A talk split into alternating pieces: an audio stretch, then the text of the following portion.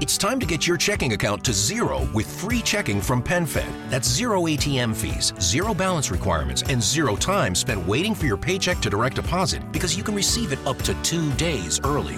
Open your account with just $25 and see how big zero can be. Apply online today at PenFed.org slash free checking. Early direct deposit eligibility may vary between pay periods and timing of payer's funding. To receive any advertised product, you must become a member of PenFed, insured by NCUA.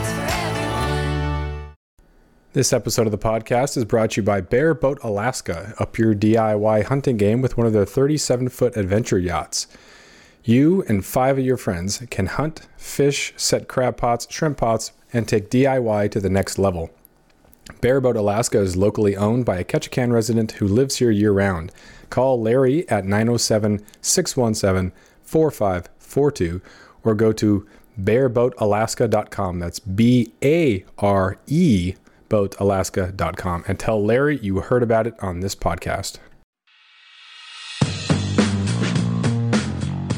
He plays in the seven and eight year old division, and then the 10, 9 and ten year old division wanted to play a game against uh, a younger group, and so my my kids' team got sent up, and they just got fucking dominated.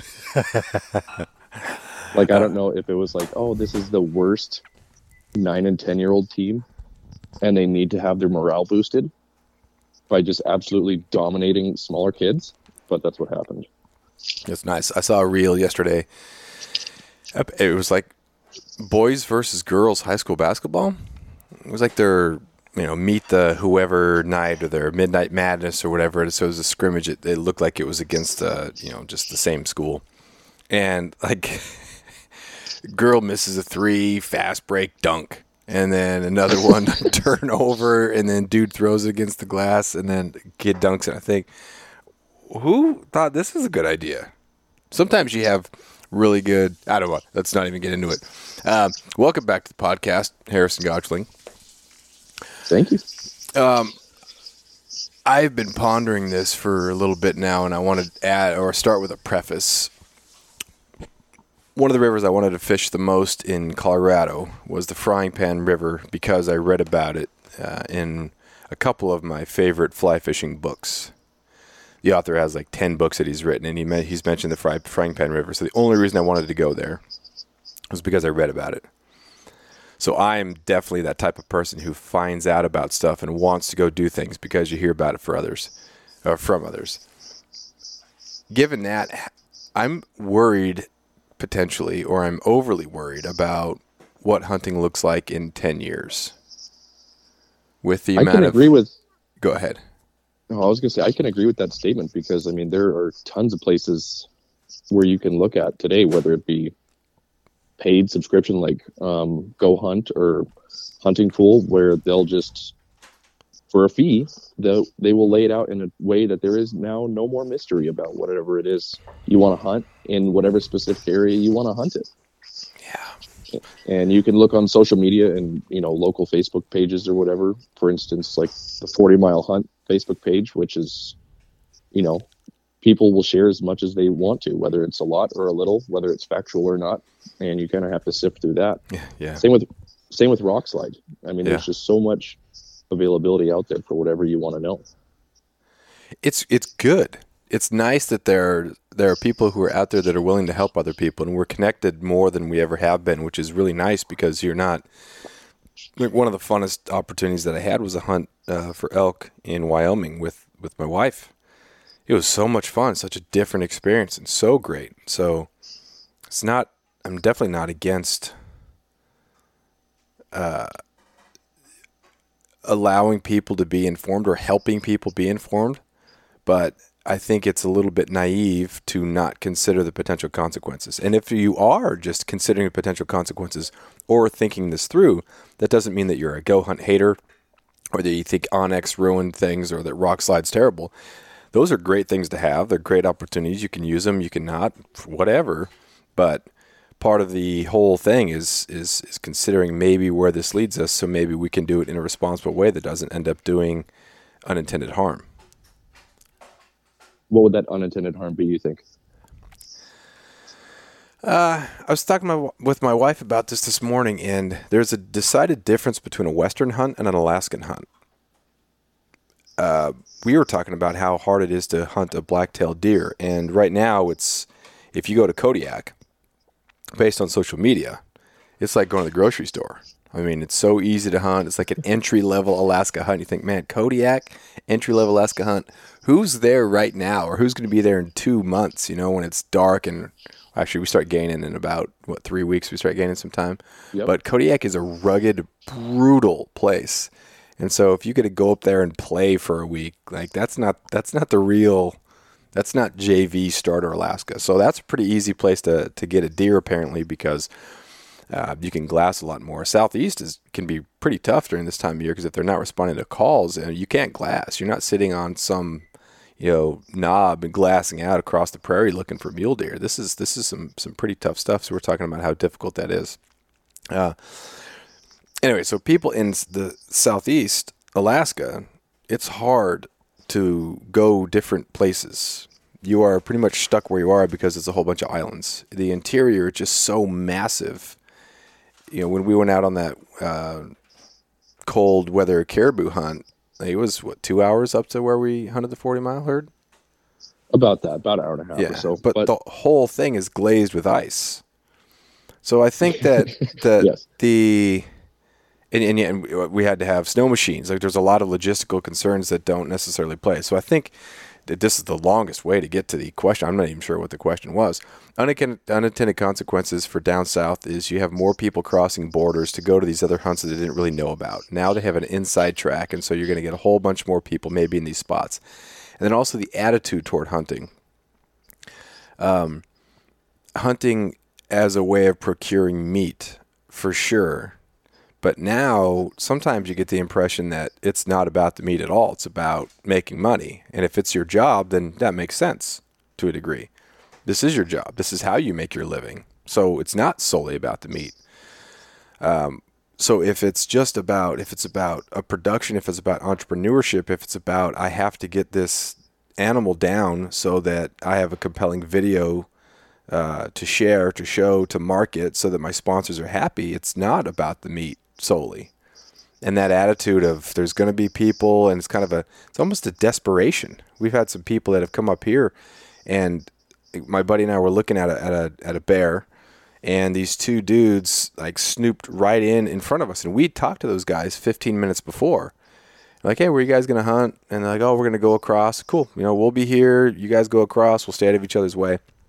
And then we saw the bear, and then my buddy was gonna was planning a stalk with his bow, and those guys just dropped down and shot the thing. I'm like, what the heck, man? But they were new to Ketchikan. They'd been hunting down south, and that sort of attitude was, hey, man, if, if you're not going for it, then we're going for it. It's the first one to it. First one to kill it wins. Um, and it doesn't have to be like that up here, and it's not necessarily like that up here.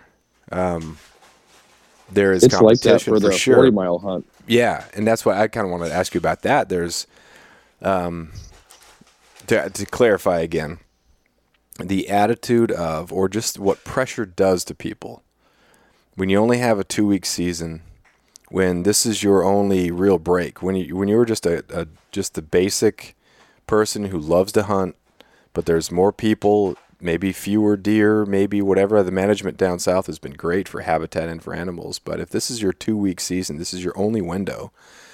There's a level of desperation that comes in. I felt it when I was down there. I had one week to get a mule deer, and it was high intensity. I'll tell you what, because you know there's a lot riding on it. Whereas if you can hunt 15, 20, 25 days of rut down here, there's not the same pressure. I'm going out again. So that the the hunting in the west, if it gets more pressured, if it becomes more about uh, you just get more of that desperation sort of thing because you talked about how you got this great tag and so everyone thinks you're going to go and you have this awesome opportunity and so if you go and you don't shoot something awesome or do you feel extra pressure to, to shoot something awesome because you have this awesome tag and to show off? We see it all the time here in Southeast with people in king salmon fishing and how much they whine and complain about how small the king salmon are because they didn't they didn't catch a 50 60 pounder and you get the distinct idea that this person has talked up going to Alaska and how they're going to catch a 50 pounder, 60 pounder, and they bragged about it so much. And so if they go back and they didn't catch a 50 pounder, you know that's that's a shock to the to the ego. So I think a lot. And this is the longest answer. Back to the question again. Um, not in all cases, because Alaskans aren't benevolent. You know, we're just about to meet people either. But there's a there's a calm to it. And you and I were talking about this on that caribou hunt when the guy told us where the caribou were because it was winter, because it was negative 30. And he said, you know, do you have a pot to boil some water in? Because he wanted to make some coffee. And, and we said, yeah. And he said, all right, the caribou were that way about four miles. And then he even waited for us to get back. I mean, that's just a very local attitude. Hey, you're up here to get meat. We're here to get meat. We don't have to fight each other. This isn't a competition. This isn't who gets it first. This is just, I, I happen to uh, happen into them. I'm going to help you out. Don't know you, but might as well help you out. You don't get that if you're in a desperate race to punch the tag, fill the tag, hashtag tagged out, satisfy sponsors.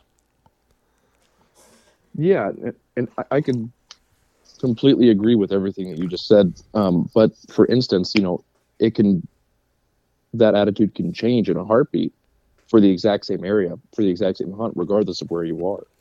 For instance, like if you are up on like a Saturday morning, you know, up on the Steese and you see there's a popular pullout and there's maybe like five or 10, maybe even more people at a specific pullout, but there's 300 caribou on the side of the road. no one is helping anyone. It is everyone is getting on their machines or whatever they have as fast as possible, maybe trying to shoot something seven, eight hundred yards away just to make sure it's dead before they get there type of deal. You know, it's complete desperation where it's like jailbreak mode. Everyone yeah. needs their caribou, no matter what. Fuck everyone else. Safety's out the window. It's it can get squirrely out there specifically, but I would imagine, you know, that can be applied anywhere. Yeah.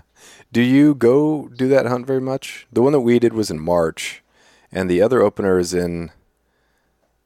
The they have two seasons now. Do they, do they, still have two seasons? Because I know the, the population had recovered so dramatically. They were worried about overgrazing or the land not being able to to to support the uh, the size of the herd, and so they had the uh, the winter season. It was at five thousand in the summer, five thousand in the winter, something like that. Yeah, it's. I, I think a couple years ago it was five thousand in the fall and five thousand in the winter. You know, because the quota was never met in the fall, and that quota was never met that winter either. Hmm. I think maybe accumulated the total harvest for that year may have been around fifty five six thousand or something like that. Okay. Um, but it changes. Some years, for a long time, uh, before five six years ago, there used to, you know, be a winter hunt maybe every couple years or every few years but it seems like for the past, I think since like 2017 at least, there's been a winter hunt. Um, and the opener changes. Sometimes it's been December 1st, sometimes it's late October, sometimes it's after the new year. And, it, you know, it just changes. Do you go up there very much anymore?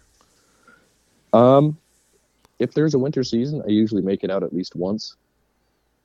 Sometimes, it, depending if I can hunt with multiple people, I'll go out there more than once a year. But yeah, you go there for the, the for the fall hunt? No, I don't. I don't go out there for the fall hunt. I went a couple years ago with uh, my friend and his girlfriend who was new to hunting um, opening day, and we went into a couple popular areas and even went back like 15 miles on four wheelers, and the amount of you know we would get up real high and literally for every ridge top as far as you could see, and it's like being on top of the world out there in some places literally every ridge top as far as you could see there'd be headlights on top of it. So Jeez. we just turned around and went home. Yikes. Welcome to hunting. That's it yeah. Welcome to the worst fucking hunt in interior alaska. Yeah. Yeah that's i don't know man. I, I it's hard to not be cynical. Some days i'm i'm totally fine. It's it, whatever it doesn't matter. It's just kind of the way it is. Depends a lot on the uh, populations. There's an island down here in southeast that it's they expanded the road system just enough, um, and the wolves were taken out. So the remaining deer on the island had some really good genetics, and they were able to proliferate. And then kind of word got out, and man, it has been supporting a insane amount of people uh, hunting over there. And four or five years ago, just huge bucks coming off there, and so many think, man, how can an island this small support this many bucks? But you can get four deer on there, and people are shooting.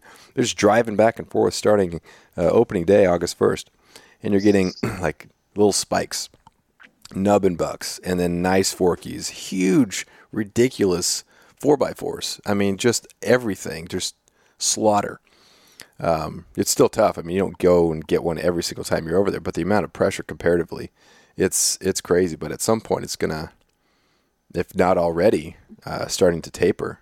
Just too much pressure. There are a couple um, couple places where I, they, they have to be running a night program. There's just zero chance that uh, they're not just running a night program.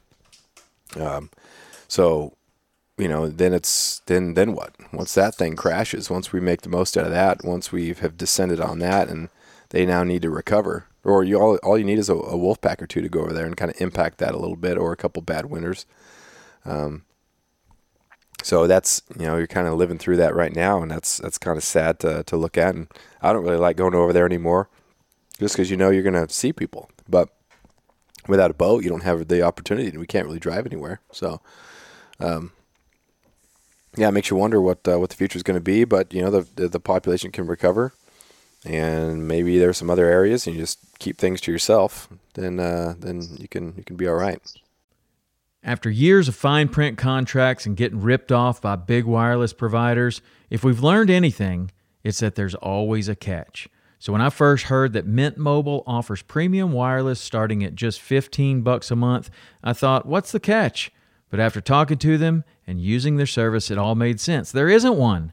Mint Mobile's secret sauce is that they're the first company to sell wireless service online only. They cut out the cost of retail stores and pass those sweet savings directly to you. For anyone who hates their phone bill, Mint Mobile offers premium wireless for just 15 bucks a month. I was hesitant about having to get a new phone and a new phone number, but with Mint, you can use your own phone with any Mint Mobile plan and keep your same phone and your same phone number along with all of your existing contacts. Mint Mobile gives you the best rate whether you're buying for one or for a family, and at Mint, families start at two lines. All plans come with unlimited talk and text plus high-speed data delivered on the nation's largest 5G network. Switch to Mint Mobile and get premium wireless service starting at just 15 bucks a month.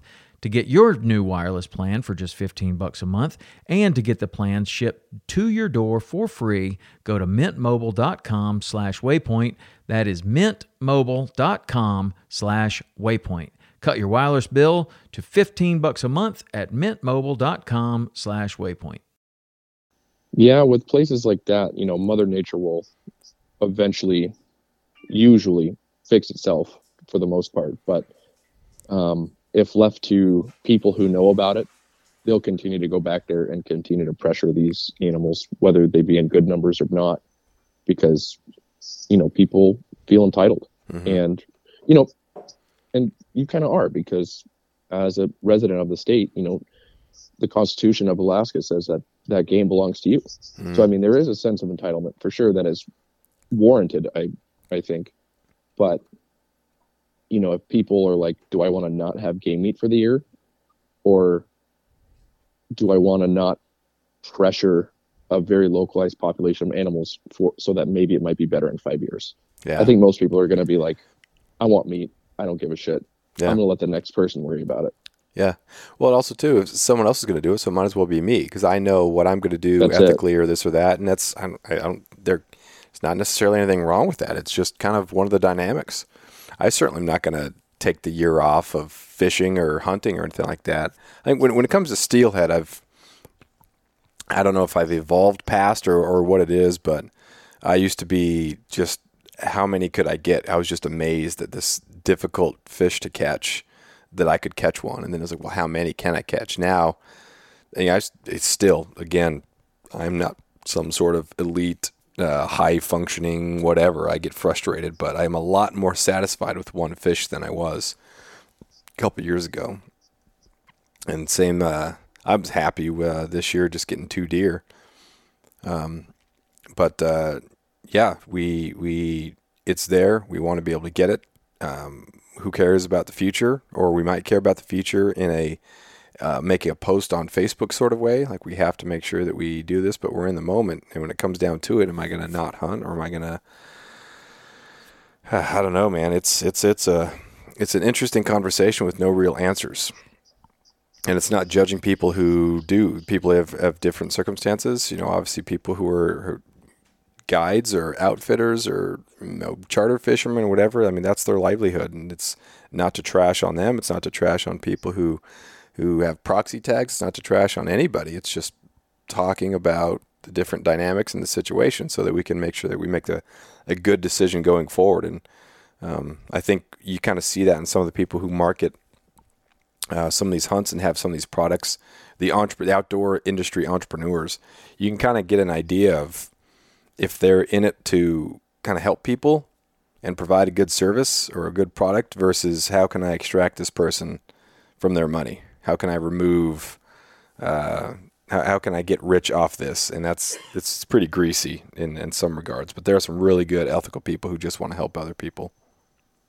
Sure, and it, you know, for some of those um, services, um, I imagine they all kind of start that way, where it is people who are excited about sharing knowledge, and then all of a sudden, you know, they could see some potential from investors, where money comes in and it kind of pushes the whole reason it got started out of the way. Mm-hmm. And then it just becomes a way for someone who's more money oriented to try and figure out all right, how do I get the knowledge to be able to push on these people to make it more enticing so I can sell more subscriptions? Mm-hmm.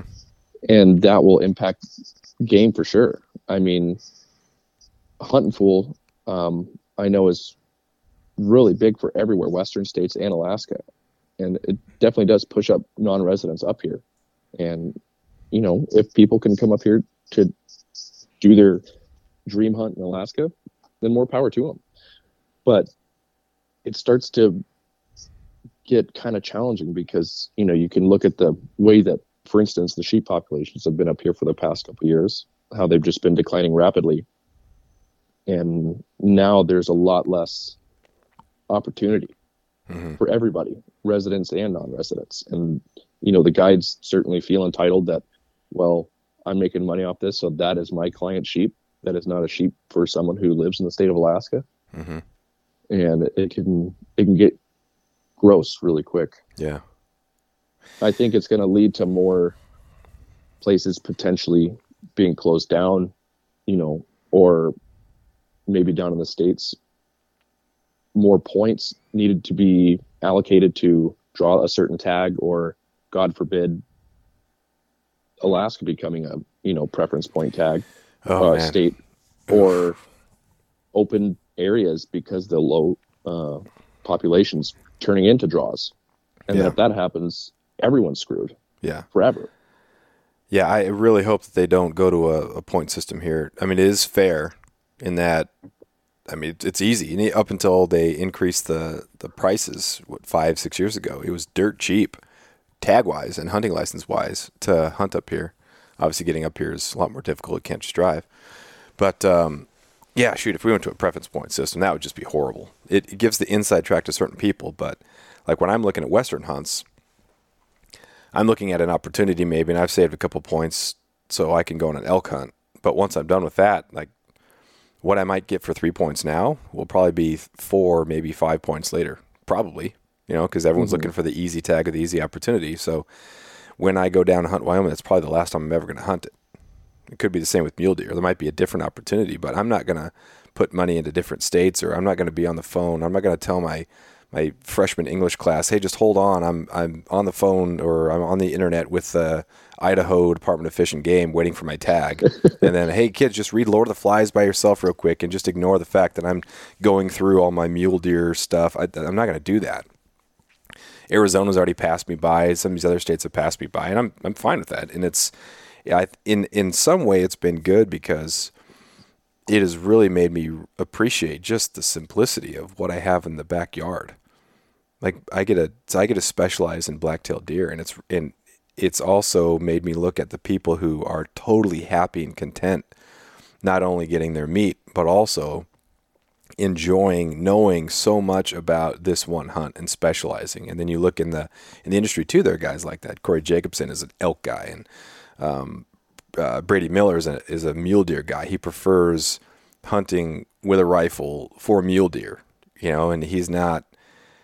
Some of these guys don't have that sort of checklist mentality where it's it's good when people go to others. It's cool. It's it's awesome. You go and you go do different experiences, and that's not to say that anybody who has a whole bunch of different hunts under their belt is one of those checklist type people.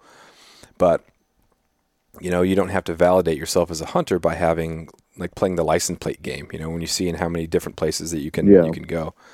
Um, but yeah, I'm I'm worried about the future in that what happens if we do go to a point system and then we're shutting people out? What if we um, if there's more closures uh, by the Rural Subsistence Board?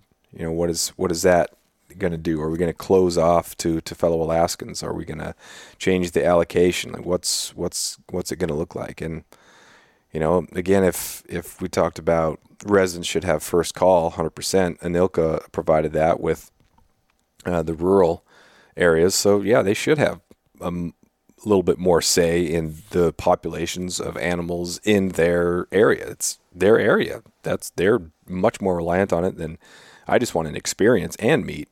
They don't really care about the experience potentially. So they should have extra say. But when you have these closures and the science doesn't necessarily back it up, then you think, all right, well, is that going to be what it's going to be in five to ten years? Where it's just a matter of grabbing what we can to preserve what's left. And so you have different hunting groups that are just grabbing what they can. And all of a sudden we're left with wait, there's not many opportunities. I don't have the points. I don't have the landowner tag. I'm not rich and I'm not rural. So what can I do? I'll just go hunt the 40 mile herd with Harrison. I don't know.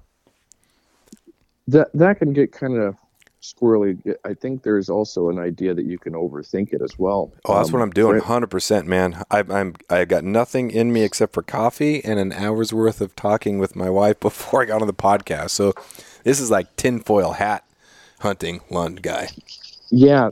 So um, there are a couple people in the interior here who are part of uh, this little social media deal, River Wizard, um, and they're great fishermen, and they fish all over the state, fish all over you know North America and the world, kind of. Um, and they they catch awesome big fish, and you know their social media is beautiful with large fish. Anyway, the Department of Fish and Game here they used one of their photos um, about catching um, big char up north. And the absolute first comment that anyone posted on this uh, the Facebook post was, "Man, I wish I had money in a plane to catch a fish like that. I'm not rich. I'll never catch a fish like that." And it's like, dude, you can sit there and overthink it and be like, "Man, must be nice. These people Hmm. with the plane and spending all this tens of thousands of dollars. It's like, dude, if you live in a state, in the state, on a road, you can drive there. Yeah, You can rent a raft for a week and a half if you want for a few hundred dollars, or you can just walk and you can catch those same fish. I- Like, what are you talking about? yeah, You know, you can sit there and overthink it, or you can just do it. yeah. That's where I think the the GoHunts, the onX, the Rokslides, they've really been helpful with the must be nice because they're providing maybe the stuff that you didn't know, and or it can be a really intimidating thing to to hunt or fish in a different area. So providing that information to someone is huge. Not everybody has you know mentors, aunts, uncles, fathers, moms that have shown them these sort of things, and so they those services provide an awesome um, introduction into this is how it can be done, and it, it you don't have to have all those things. It's not a matter of not everybody who goes to Alaska is rich. People save money and they prioritize things, and so they can afford the ticket and they can afford to um, pay the license, pay the tag, and then get the meat home, and that's good for them. They sacrifice and they put value in the experience, and that's an awesome thing to have, and that is provided by or helped by these services that help make that connected. Um, but you still definitely have the must be nice crowd because the assumption is that if you're doing anything out of state that you have some sort of you know financial leg up when it could just be as simple as you know saving some money. Yeah and you know it, it doesn't even for the people who live here in the state it doesn't even have to be out of staters. It could be people who just excuse me are just determined to go to an area and do it. And it takes a lot of sorry takes a lot of logistical energy to go somewhere 700 miles away Yeah. you know if you live in anchorage and you want to go to the north slope to catch a fish you know that seems like a ridiculous thing to do and it is kind of ridiculous because it it's like another world away but i think that a lot of people would rather just sit there and either feel bad or generally a lot there's a lot of people out there who just do it and don't say anything about it Yeah.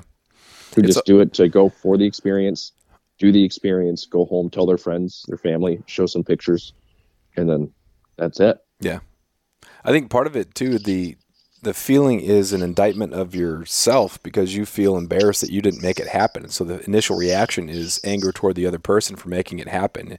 It's like a subconscious feeling of shame maybe for, for some people. Like I could have done that, but I don't. This person does, and so I'm just going to assume that they have something that I don't. When it wasn't a monetary thing, it was a just go get it attitude type thing. And I also do like the people who are totally unencumbered by keeping up some sort of social media presence. One of the best blacktail hunters I know. Um, I mean, granted, he is hunting in a in a target rich environment, but still, like he he has like ninety, and that's no exaggeration. He's he's lived on Prince of Wales for like forty years, and so if you get three to four deer per year, yeah, it makes sense. He's got like 94 points on his wall, and they're just megas.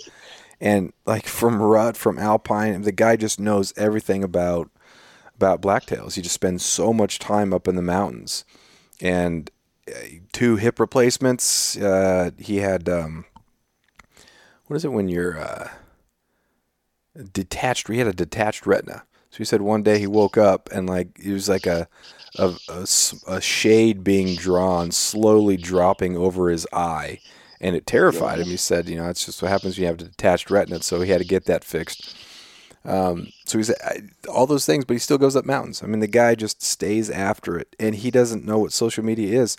I showed him onX like maybe last year. He's like, "Whoa, this is something else," because he was still, you know, plotting the old stuff on the, uh, you know, an old Garmin, you know, the, the where you're just looking at your track. You don't really know. You're looking at the at the contour lines, but he knew the mountain so well he didn't really need it. It's just a matter of kind of making sure he knew where where the truck was or whatever. But yeah, to be that happy with just the one hunt you do, um, and, and just specializing has got to be cool. Uh, he's also gotten moose, and uh, he did Dall sheep, and he's done mountain goat, and um, went to Africa a couple times too. But there also are really, really good hunters, and I'm sure you have them up there with caribou that they don't do big trips. They they are excellent moose hunters, or they are dialed in caribou hunters, and you only really get that if you spend most of your time doing that one hunt. That's how you become that expert, rather than you know dabble here or there. yeah you know i think that also being in kind of secluded places such as southeast or you know places like in southwest king salmon area i mean there are people out there who there is no road system. You can't. So mm-hmm. it's kind of it forces you to maybe become specialized if that's the thing you want to do. Whereas places like up here and i'm certainly guilty of it where it's like oh this year i'm going to go do this and next year i'm going to go do that. You know i'm going to drive south here east this way for that south for this you know and it's you can kind of get distracted and and so kind of becoming a jack of all trades master of none type thing. Well it, it can for me personally that's kind of what i've been doing the past few years. And it can create some kind of like idea in my mind at least that it's like man i just need to focus on a couple things really well. Stop um, obsessing about specific animals for no real reason other than that they're pretty and they're fun to hunt you know and specifically where i'm going with that is like sheep for me. Like I, i've shot a sheep a few years ago. It was a lot of fun. Um, it's not a once in a lifetime experience for me because i want to continue to do it but it's like I need to be able to prioritize shorter trips hmm because I have two kids, a wife, a full time job that has crap time off right now. Um, and I just need to, you know, figure out easier ways to get my hunting fix and meat fix, and then maybe dabble in other stuff more, do more fishing. This this year, uh, I'm trapping more, and I'm taking my son with me trapping, and so it's that's been satiating an outdoor fix for me. We also had that uh, moose float with uh, Steve and your kids. That's that looked like it was pretty cool. Even though you didn't get a moose, you had a little bit of a little bit of rain in there. Like that sort of experience. You're doing a moose float. Like that's that's awesome. Absolutely, yeah. And that was just one of those things where it's like, you know, we both, Steve and I talked like, if we get a moose, it's going to be insane. Like if we even see one, it's going to be ridiculous. And it was mostly just a thing where it was a trip with our with our two sons, and you know, his son is nine, my son was six, or no, he was seven, and it was just a lot of fun, just spending two and a half, almost three days, just on the river, stopping, you know, having them kick rocks and build fires and you know just be kids it Yeah. was just a ton of fun Yeah, that's awesome. Yeah, there's so many so many great experiences to have out there, and it's you know whatever you want to do, do. If you want to specialize in caribou, do it. If you want to be a, a sheep maniac, then do it. If you want to do a little bit of everything, like who cares? Whatever, man. It just whatever whatever you like to do, go for it. You know, if you want to start up a business, if you want to be a guide, if you want to do, doesn't matter. That's great. Start a podcast, just start a website, do, whatever. But I think that frame of reference is very helpful with uh, with things going forward. Just uh, keep an eye on stuff and not uh, not losing track. I think sometimes uh, people kind of lose track, and all of a sudden you end up you're you're the liver king and you're buying ten thousand dollars of, uh, of of human growths. You're, what do you think that started? Was he like, oh, I just want to help people, or do you think it was like a scam from the start? Dude he wanted to be as jacked as he could be because he's like five foot four Oh, is he? Oh, really? yeah Huh. i don't think he wanted to help people i think he wanted to make money to pay back his mexican heart supplements or whatever the hell he's taking Yeah. i'm sure he racked up some serious debt Kind of wonder But- that that uh, that crypto guy too, where he can't account for like billions of dollars of investors. Like, did he, he? He made that comment about how he started off as helping people. Like he wanted to help people. He wanted to give it all away when he was when he was done, and now it's just an absolute total mess. Like, did he really start off good, and then once he he sold his soul, once he saw the dollar signs? no i don't think there was ever an, any intent to help anybody Yeah, that's uh, that's something. because you can look at the way that that FTX coin was created, and it was completely fraud from the beginning, and they knew exactly how to manipulate the market to be able to invent this coin that was worth nothing, and then get a bunch of investors, and then pump it full of actual cash, and then just have it go crazy and get more investors like Tom Brady, and then, oops, there's actually no money. Instead, they were on they were like in the Bahamas or like the Cayman Islands or something. Him and like nine other people, and they were just having an orgy all the time, just spending actual people's money. And then, uh oh, Whoops. all our money's gone. comes the caller. Yeah. yeah, I don't know. I don't know. That's uh What would you do if you won the lottery? Like I want to say that I would donate money, I'd have a scholarship so like one journalism student every year would get I'd pay for their whole school. Like the benevolence that happens in these thought exercises is quite extensive, but what do you think you would actually do? Do you think you would actually like give away a good amount of money? Would you what would you do with it? you want you you, you go you go You pow- are- Powerball and you win five hundred million dollars. What are you doing with it? Uh, buying a boat, probably doing some vacations, definitely paying for my family's homes, and then squirreling away a lot of it, and then just living my life normally. I think that that would be the key to be able to keep normalcy. And yeah, just don't kind of freak out and be like, "Oh my god, I, I need to have like solid gold lined inlaid rifles now." Yeah. You know, I would be tempted. I would buy land. I would probably buy a ranch in like There you go. in in Wyoming. So then I'm like becoming this private landowner. and I'd only let my friends hunt it. Like, oh my gosh, that's the exact same thing as like the tycoons, right? It's the the oil guy is the bad guy because he has this really nice ranch. He only lets his friends or rich people hunt it. But if I was doing it's different because I was a teacher that won the lottery, so I get to do it. oh, it's so weird. Yeah. No, I've never even thought about the idea of benevolence of winning a lottery. It was like, well, Well, you the talked only about the only type your- was like for family. Yeah. like for random people, n- not a chance, dude. No way. Yeah. Yeah, I see it yeah, as a teacher. You see a lot of kids who just don't have much, and money doesn't solve problems. Man, being able to have school or trade school or you know something paid for would just be. Some of those kids, you're like, oh man, you're on, you you don't have much room for error potentially, and gosh dang, I hope you stay on the right track. Because,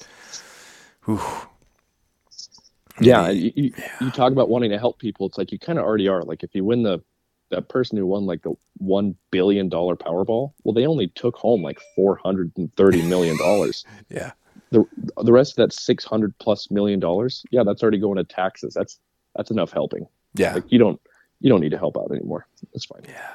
Yeah. Help uh, help fill the. Uh, um, The wartime coffers. Yeah, yeah, exactly. Get them loggers, man. Well, what else you got, man, about um, about where we're going to be in 10, 15 years with hunting? I don't want to sound gloom and doom. I don't. Did I sound like negative? Was I? Uh, was I? Out, out of out of you- line? Just just no, you're just talking about um, the possible realities of you know where things have gone in other places, like preference point states. You know, I don't know if if there have been any Western states in the past ten years that have gone from an open draw to a preference point system, but at some point in time, all those states maybe were open draw, then went to preference points. But you know, for me, like I don't even look at Arizona and a couple other states for preference points where it's like I'm already in my 30s. Like there's no point. I don't want to do something in 30 years. I would like to do it in two years, and mm-hmm. that's not possible there. So I'm not even going to look at it. Yeah, Yeah, there's plenty two, of, two like, or three years is the threshold. Yeah, I think that there's plenty of, you know, people want to be like, I did this OTC DIY under the table, whatever, blah blah blah. I had so much fun, and you know, we got out there and got after it, and whatever kind of stupid shit you want to say about it. But you know, people do like to get romantic about going out into public land and you know doing things on their own. But it's like, if you really want to go hunt a high quality like mule deer, is it really that bad? to go pay a private landowner somewhere and go hunt on their ranch. Whether it be you know straight up shooting fish in a barrel type situation or like a lot of western texas aoudad hunts where it's like yeah there's 25,000 acres out here and there's some roads in between. Have fun. You know it could it could be either way and you could do as much or as little as you want but it Yeah. you know i think that if people save up a little bit extra money and just pay for trespass fees or whatever you want to call it like i think that there's still value in that too Yeah, and do what you want. yeah Do what you who want. cares if who cares if it's not a way that certain people would do it or what have you i Yeah. think that there's still even if in 10 years everything gets locked behind preference points i still think that there's going to be plenty of stuff to do you know and it doesn't have to all be fishing you can or i mean sorry all be hunting you could go fishing you could do tons of other activities that would still check off those things that i think a lot of people are going hunting for yeah of course a great end byproduct is meat but it's also for me more than almost more than anything it's about being out there disconnecting Yeah, I think part of the, the thing is, or part of the problem uh, for some people is that it's so easy for us to just experience that. I'm looking at the window as as we're talking. I'm looking at the ocean. I'm looking at the sunrise. I mean, this is a. I can step out my door and I can walk out back behind the house, and you know, I can hunt deer from there. There's there's wolves back there. It's wild right here, and so the need for people to get away from their just horrible commute, the drive, the honking, the just the chaos of of humanity. Um, I think that's why it becomes so important and such an amazing thing that people want to do over and over and over again and have these different experiences because it's so different than what their normal day is. And for us, it's just just ordinary. I mean, we can do this. We can access this level of even if we're not hunting. Like just what what does it ha- what psychological effect does it have on me that I'm looking at the sun come up over the ocean? Like what does that do to my starting point versus what was my starting point when I was living in California? And you got the the hum of the freeway and then you got the stoplights and you got just the chaos of that. How much extra anxiety is that? So when people are finding hunting as a way to it's not just the hunting, it's also the moving out and getting away from all that stuff, even if it is just a week or 10 days or two weeks at a time. But look so much, they look forward to that so much because that's how many, 52 weeks in the year? How many weeks do we have in the year? Yeah. Yeah, 52. Yeah. I don't know why I stumble on that one, but um, yeah. So, so if, um, yeah, if, if two weeks out of the year you get to do that, that's, that's huge. You want to tilt your, tilt your year to that. And if you want to pay a, pay a guide or pay a outfitter or pay whatever so that you can maximize the opportunity during those two weeks, then shoot, do it. Absolutely.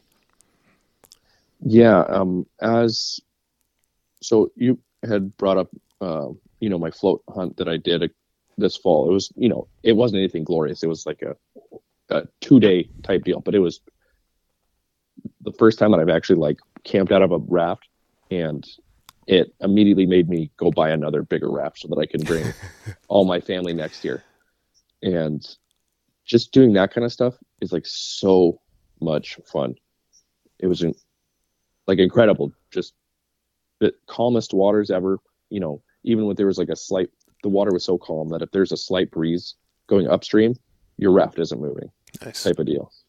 Um, and that's what I'm looking forward to as my daughter gets older and can finally can start doing a day trips and couple day trips and stuff like that. I'm really looking forward to getting out and sharing that and you know not making it all be about killing stuff and because I think I've kind of moved past that a little bit to where when I first started seven or eight years ago, that's what it was all about was shooting something and making sure that I was there to take that animal that I was trying to chase.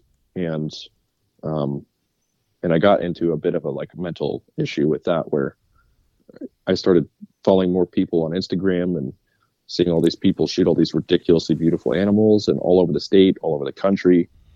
And it's like, man, I definitely got into that must be nice mindset mm-hmm. for a while. And I had to take Instagram off my phone, take Facebook off my phone, and like just be like, I'm outside, I'm doing my thing. This is enough. Mm-hmm. And I definitely battled with that, but battled. I don't do it anymore. But you know, because like for instance, this year, this is the first year that I haven't uh, taken an animal in like seven or eight years straight. Oh my And so, gosh. are you gonna tough. lose? Are you gonna lose your Instagram? I, I yeah, You're gonna get kicked gonna- off the uh, Caribou Forum. yeah, I'm gonna be taken to the lame jail. Yeah, I'm probably not gonna publish this episode. Oh shit! Yeah, I but was. uh, yeah, go yeah. ahead. no, I, that was it. I uh, I wrote a column last year, I think, um, and it was about when my buddies and I would golf down in California. We would always cheer the person who golfed the worst, and you know, make the same joke every week because they were getting more more strokes per round um, by being horrible. You know, if you go there, the fewest strokes, you know, you win, but then you didn't really get the whole experience. You didn't get to see. You know, we we golfed at this horrible place that had a there was a trailer park that the golf course went around. So I mean, it was and it was right next to the freeway. So I mean, we'd be spraying golf balls everywhere into the woods, into the just into the side of trailers. It was it was something. It wasn't like a permanent trailer park. It was kind of a long term but not permanent trailer park thing. It wasn't real like methy or anything like that. It was more I don't know. It was something. But um, so I kind of equated that to hunting during the fall and um, just how many days to go out. Go out every weekend because mine as well. You know, September can be an okay up top. uh, You know, if you're in the if you're in the Alpine.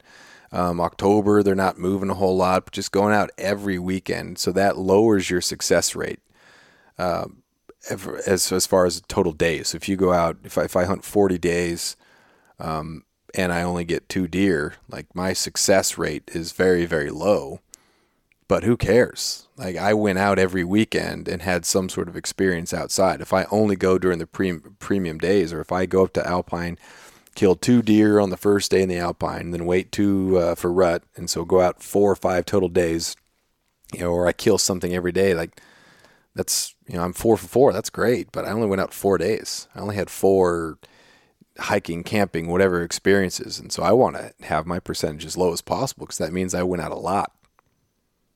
Yeah, I think that percentage thing, you know, you can look at it like that, but it's the way that I look at it is if if you go out a ton for one animal, it's like you only have, you know, for some a lot of animals, or rather most of them, you only have one tag for that whole season. Yeah. And so your success rate, I don't think, I think you could get yourself in a mental bind pretty quick by thinking of how many trips out and versus, you know, I only have one tag to fill and I'm going to fill it in this year. And if I fill it this year, who cares if I do it in one trip or five trips? Mm-hmm. You know, if you have the time to do five trips, I'd much rather do five trips and go home empty four times. Yeah.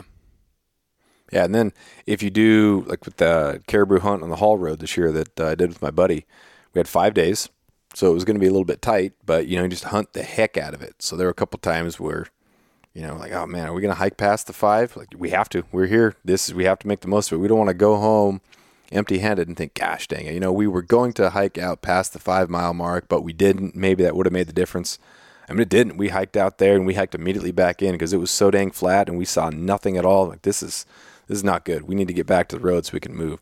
So we hiked those 10 miles in the tundra pretty much nonstop. That was horrible. Um, then we saw, you know, a guy up there who found out about the hunt somehow, who spent the morning drinking Fireball in his tent because it was foggy. This dude was from Kansas. You're like, well, I mean, you're on the North Slope and you're having fun. You're making the experience, so I'm not going to judge. But dude, there's there's some caribou around. Like, why are you? It's it's it's 10 o'clock and you know, you were talking about how you've been drinking Fireball in the morning, and you have a 10 millimeter on your chest right now. What what what kind of experience are you having? No judgment, but I'm still kind of judging you. Oh, judgment is being cast for sure. yeah, for, for sure. Spent all the money to come up here because our truck rental was like five thousand dollars. So even if you get the yours budget, was yeah, four thousand, Oh three my two thousand. I don't know, thousands. I had no idea. Holy Christ! Yeah, because we got a truck. Uh, You have to get a truck. I mean, I guess Oh, the, yeah. the hip thing to do is get one of those budget rental type things. We saw a couple of those around. That's been circulating on Oh, on the U-Haul socials to that. huh? Yeah. No, but yeah, we got a truck, so it was it's pretty expensive. I think maybe it was yeah, I think it was gosh, I think it was around four thousand dollars to rent that thing for seven days or whatever it was. My goodness. But yeah, worth it, fun. Got him. So Yeah. Uh, hey, what's on tap, man? You got uh, it's a little cold up there. I'm assuming you got some snow. We don't have any snow here. We got a little snow up top, but what's the weather like? Yeah. I saw a picture that Abby posted yesterday, and I- I was like, "Is that from earlier in the season? Like, what, what's going on there?" And it looked beautiful there. Mhm. Um, for here, it's been extremely mild this winter so far. Over the past couple of days, we probably got four or five inches of snow. Um, but yesterday it was 28 degrees. Whoa, that's about. Yeah. what- It's been in the 20s here, so we have we usually have three or so weeks of cold snap, and this is this is our first one where it's been cold. It's been below freezing um, all day for the last four or five days, and it's supposed to warm up a little bit, uh, rain, then start snowing next week. But Oh, okay. Yeah, so it's been cold, but everything down here is, you know, still green. Like your muskeg is still going to be green. You know, obviously the cedars and spruce and all that stuff are going to keep their their needles. So it really, if you don't know any better, you could look at the window and you could think, oh, is this what time of year is it? Then you look down, and you see all the berry bushes have lost their leaves, and it, it looks fall and wintry, but it certainly doesn't look like it's, you know, 15, Yeah. 20 degrees. Yeah, for sure. No, the winter here has been extremely mild so far, and it's been quite nice. Um, in my my trapline area, it's been uh, quite snowy, and every all the brush gets snowed in real hard. And you know, both times we've gone out, my son and I have gone out so far, it's been just really nice and easy. You know, we don't have to battle through 20, 30 below and trying to mess with stiff springs and and brutal cold. But I mean, I'm sure that the time will come this season. Still, it's still early. We're still losing daylight right now, so we're not even around the corner. Yeah. it's it's crazy how it feels like the days keep getting shorter. They stop, and then they only start gaining again in February. January just seems like you just get locked into this cold, dark, gray, and it doesn't feel like you're gaining at all. Yeah, and, and that's where it can, you know, the the January, February, almost March timeframe is where I think a lot of people really start to have their mental struggles with living here in the interior because you know you you've been losing time for so long. And then by the time that the winter or or that flip happens you know for the first week or so it's like you're only gaining back seconds not even like full minutes. So it's not really even a big switch. So it's just like it gets darker and darker and darker and then it's dark and then it stays dark for a long time and then the coldest part of the year happens for the interior. Yeah. and so people can have struggles and truth be told last year was the first year uh, you know i've been living up here all my life 32 years and last winter was the first year that i had a struggle with the winter dragging on for as long as it did Once you get into the new house and everything, the new excitement will be uh well that will help be helpful for sure. absolutely yeah there's a lot of time between now and then but it's on the horizon Yeah. Cool, man. Well, always good to talk to you. I'll let you let you have your day. Sounds like you got the got the family up, so enjoy a, a beautiful Fairbanks day. oh yeah there's going to be a lot of snow removal at our property today Excellent. Well, the kids are old enough to help, so Oh yeah, I'm bringing a couple snow machines out, and I'll just let them be able to drive them around, and while I mess with the snow blower, and it'll be a good day. nice. Cool. Thanks, man. Take care. Hey, you too. Later.